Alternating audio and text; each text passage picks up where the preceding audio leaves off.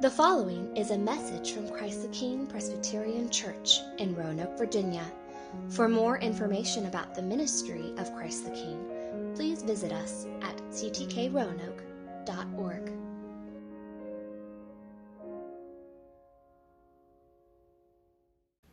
Well, good morning.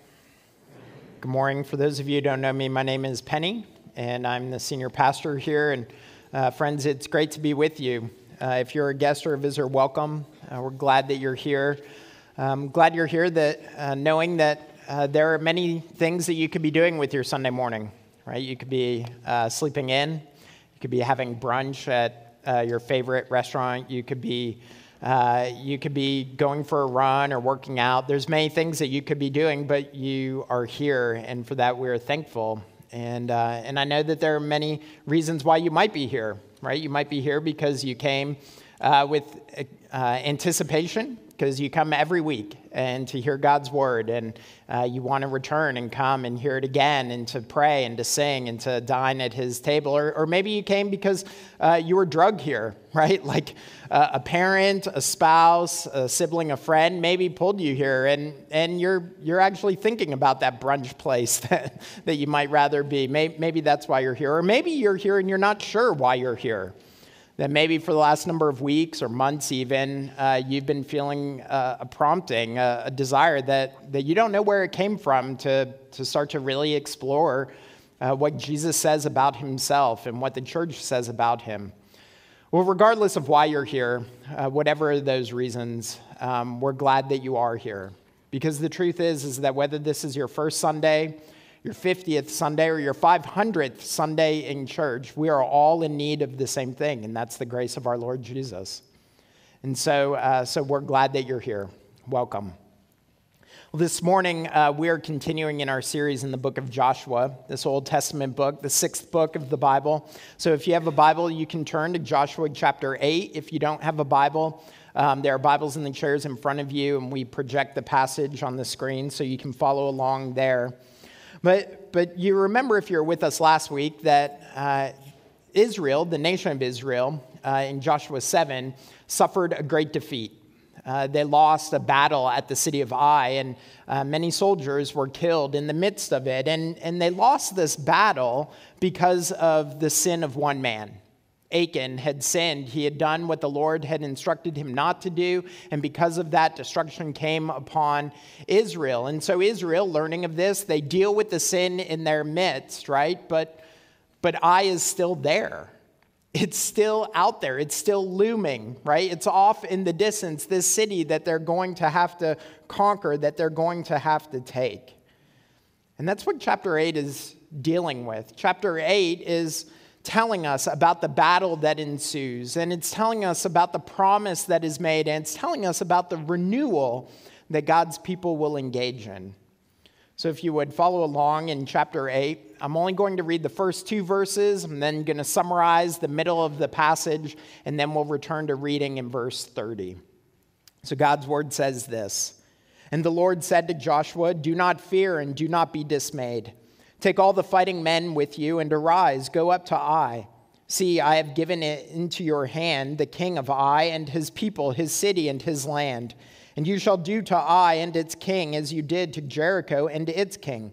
Only its spoil and its livestock you shall take as plunder for yourselves.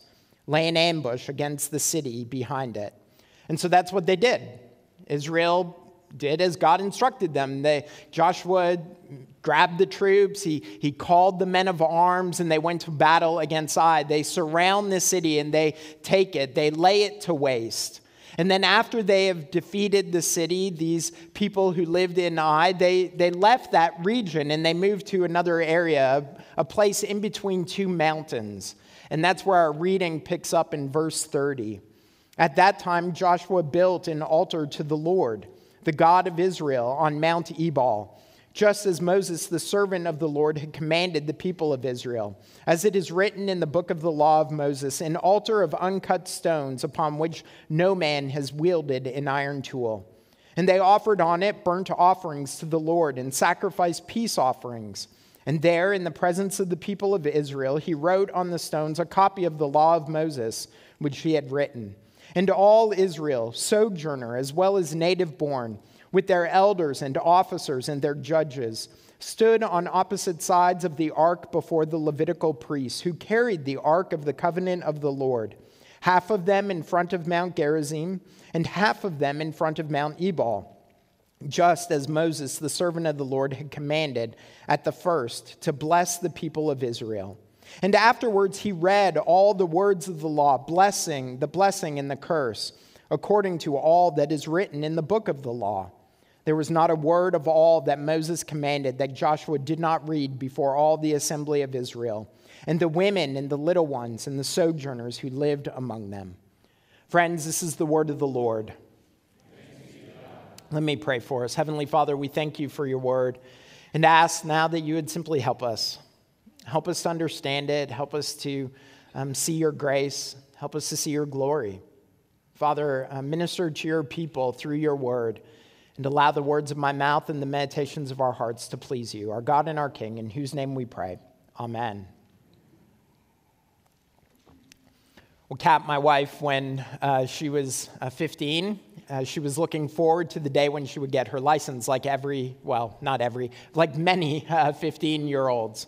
And so, in the days and the months and the weeks leading up to her 16th birthday, she did all the things she needed to do to be able to get her license, right? She got her learner's permit, she took a class, she logged all of her hours, and she was ready. So, on her 16th birthday, she could pass the test. And if you know Kat, no surprise to you, she passed, right? Because um, this is what she does, right? She, she prepared, she came, she saw, she conquered, and she got her license. And with her license, she got this newfound freedom, right? Being able to drive herself to work, to school, to all the places she goes. And, and, and just a few months after getting her license, as she was leaving her neighborhood, her neighborhood dead ended, one of the ways out dead ended into this uh, four, or, uh, four lane highway, this four lane road. It was down in Florida. And so this day she's coming. I think she was going to work, she told me. She comes to the stop sign, she looks, and she looks both ways, right? She's minding the law, she's doing what she's supposed to do. And she starts to pull out because there's a break in the traffic. She starts to move into the, that middle lane, right? The suicide lane. At least that, that's what we call it. I don't think that's the technical term, but. Um, but that's what she does. She pulls out, starts to pull out into the suicide lane safely, properly, appropriately, and then whack, she's struck. The back of her car is hit. A car came out of nowhere, going exceeding the speed limit by many miles per hour, and t- took out the back of her car. Now, thankfully, Kat was totally safe. She was fine. She was able to walk out of the car. She actually walked home. she walked across that four lane highway and returned to her home. But she was just a few months after getting her license when this happened. And so you could imagine what this may have done to her nerves what it had done to her confidence, what it did to her desire to drive, right? I mean, she didn't want to get back in a car, and she certainly was going to find another way out of her neighborhood, right? But that night, when her mom returned home from work, her mom took the keys to her car and put them in Kat's hand and got her back in the car, and they drove to that same stop sign. And they started to pull out onto that road. And Kat said that that night, as she was doing so, she was so nervous that her hands were shaking as she drove. That's not hard to imagine, right? To return to the scene of the accident just a few hours after she had experienced an accident. It's not hard for us to imagine that she would be nervous, afraid, anxious. I imagine that that's actually what Israel was feeling as Ai is looming. Right? I mean, they, they had just had this defeat. They had just lost this battle, and now they have to go back. Now they have to return. Right? We're told in last week's passage that after they suffered defeat, their hearts melted, that they were afraid, that they were nervous, that they were anxious, and yet there was Ai our passage tells us God says to them, Take all the fighting men with you and arise, go up to Ai. Just as Kat returned to the scene of the accident, Israel is returning to the place of defeat. Surely fear, anxiety, worry, Surely their hands were shaking. But this time would be different. This time would be different. You see, when Kat returned to the scene of that accident, she wasn't alone this time. In the seat beside her was her mom. She didn't have to grit her teeth, she didn't have to steel her nerves, but her mom's presence said to her, You're, you're not alone. I'm with you. You have nothing to fear. And that's what Israel heard that morning when God called them to go to Ai.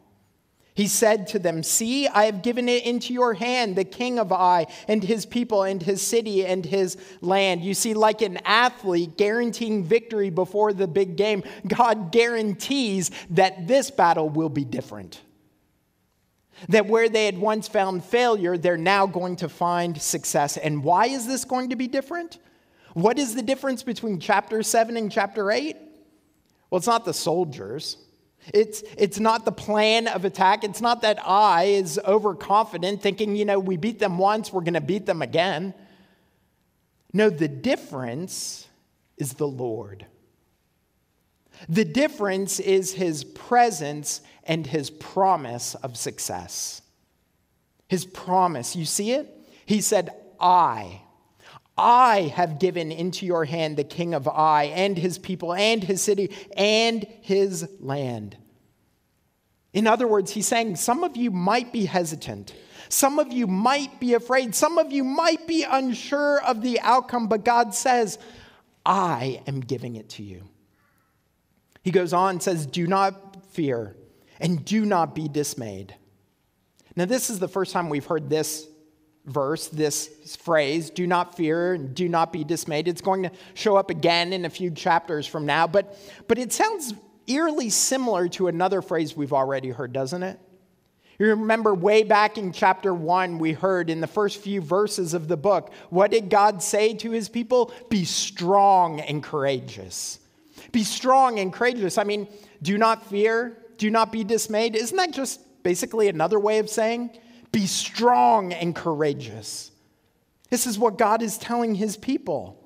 You need not fear, but be strong. You need not be dismayed, but be courageous. And why? Because God has promised this time will be different. And it was. It was. Israel does exactly what God instructed them. They set up an ambush for the city, they surround it, they capture it, they destroy it, they win the victory, just as God promised. But what's amazing about our passage is that God's promise doesn't end with the taking of Ai. Actually, we see an older promise coming to fruition later in the passage.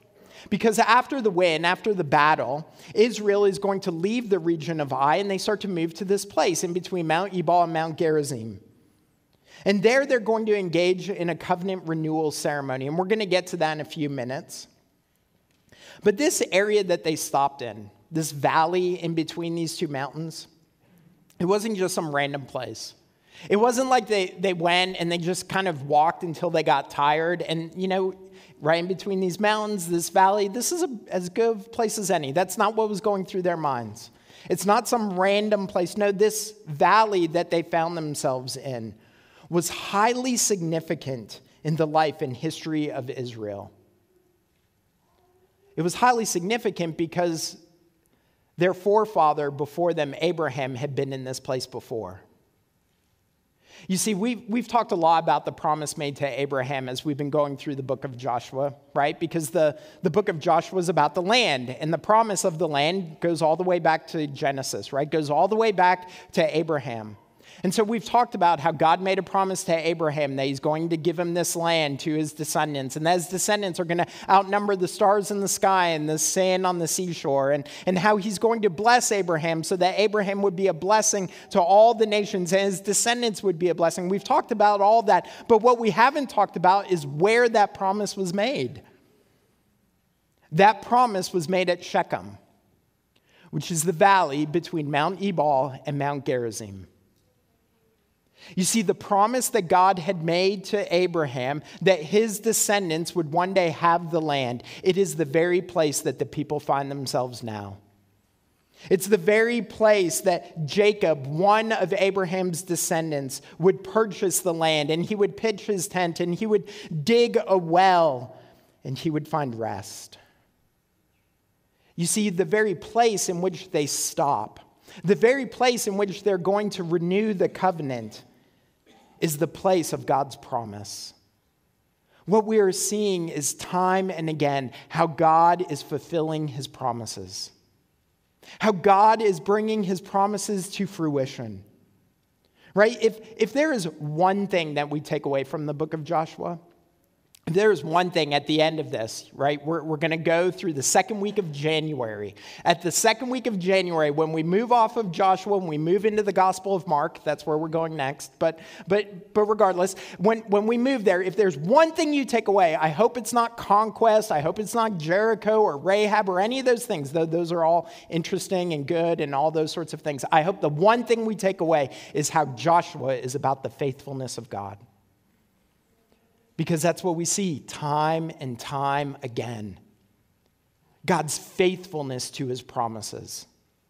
His faithfulness to the promise he made to Abraham, his faithfulness to the promise he made to Joshua, his faithfulness to us. You see, if, if God is faithful to Abraham and to Joshua, we can be confident that he's faithful to the promises he's made to us. Right? Promises like, I will never leave you nor forsake you.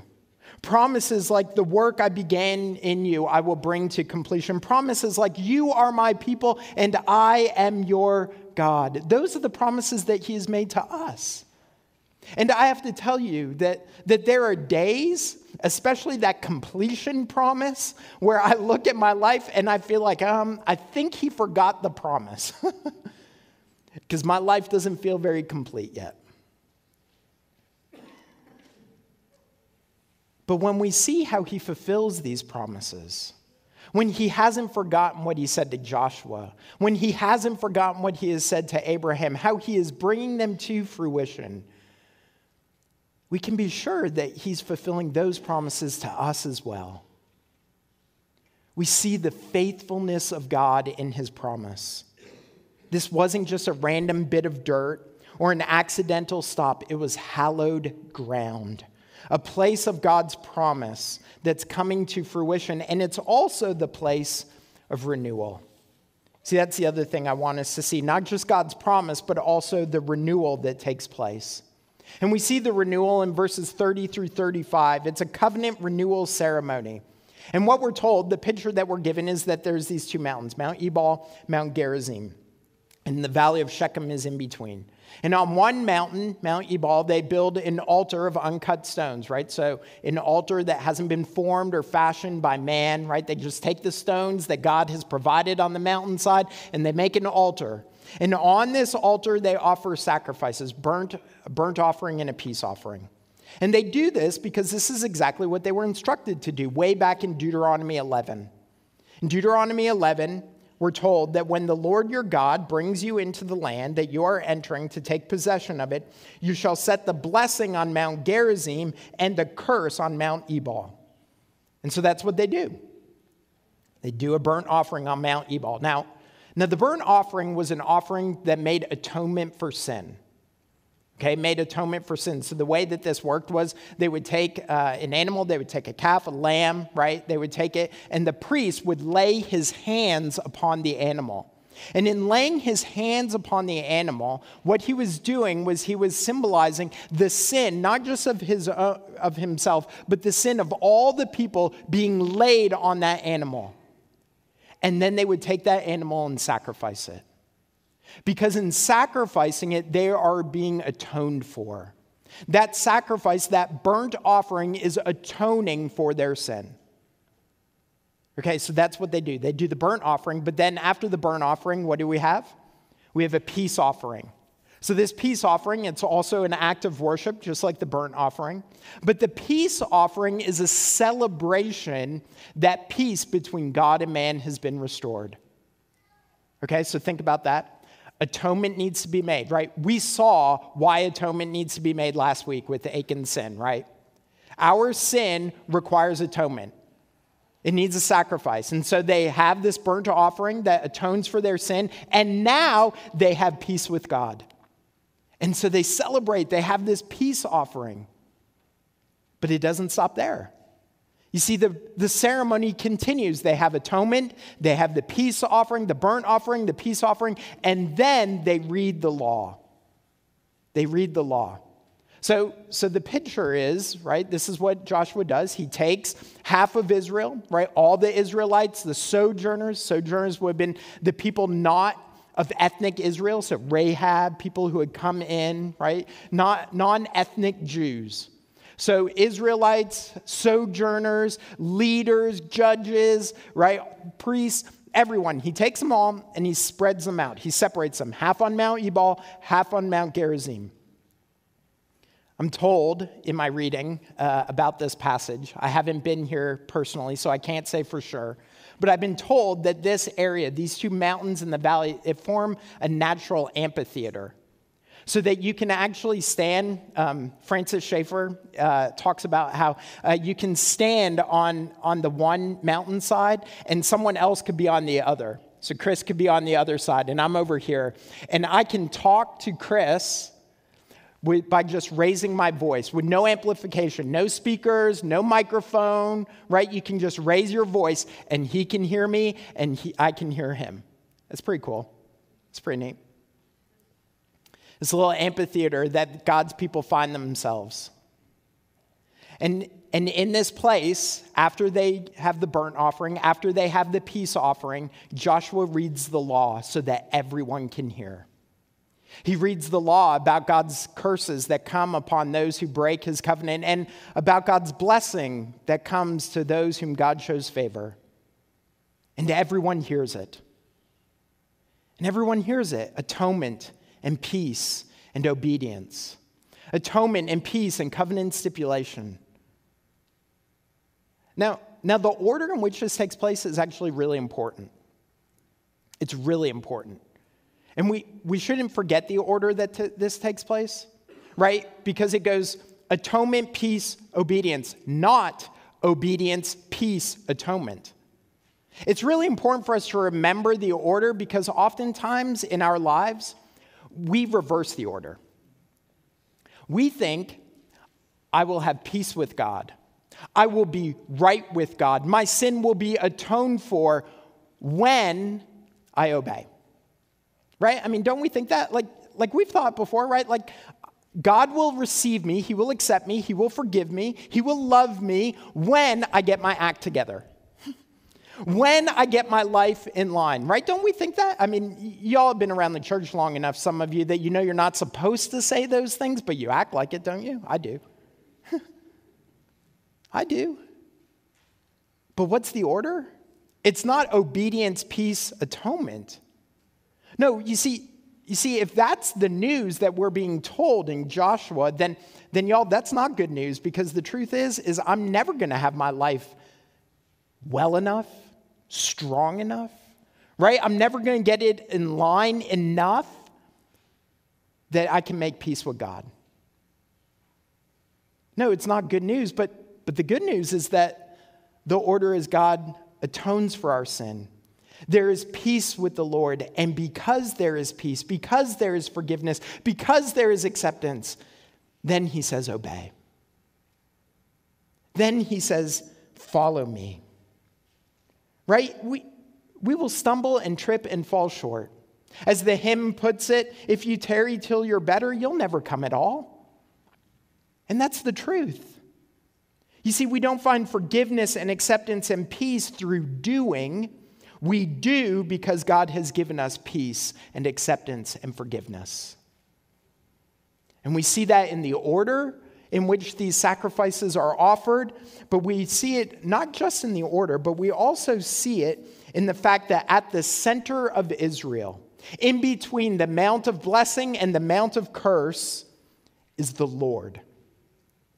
You see, at the center of this entire renewal, not just metaphorically at the center, but physically at the center is the Lord Himself. Look at verse 33.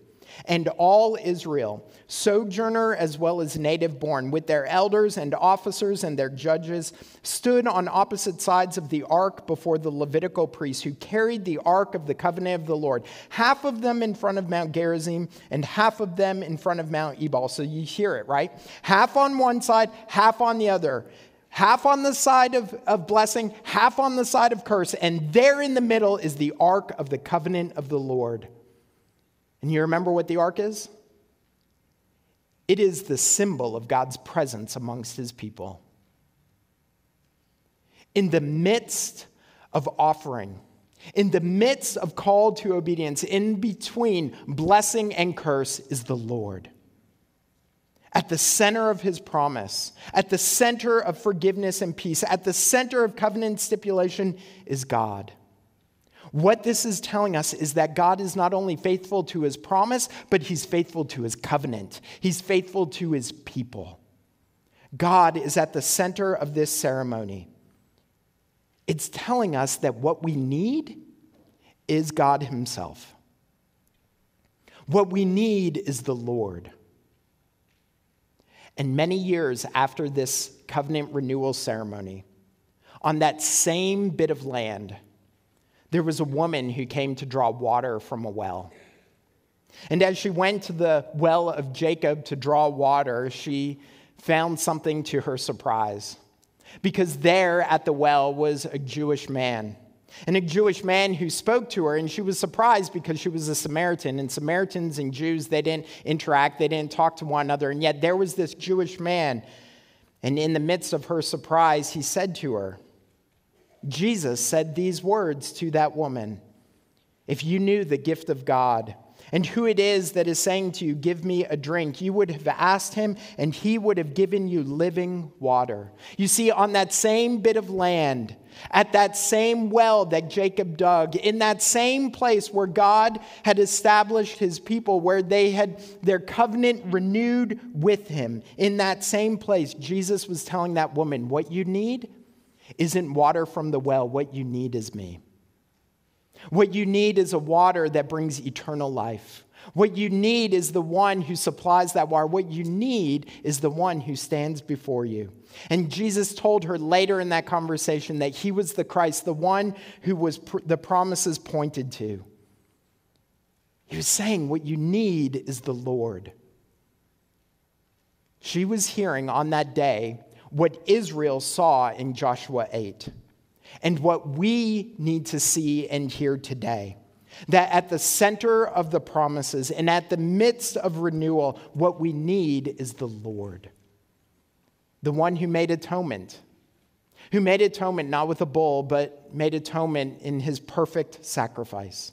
The one who brought peace, not by an offering, but by the death, his death on the cross the one who calls us to obey and follow because he has made us his. He is the one that we need.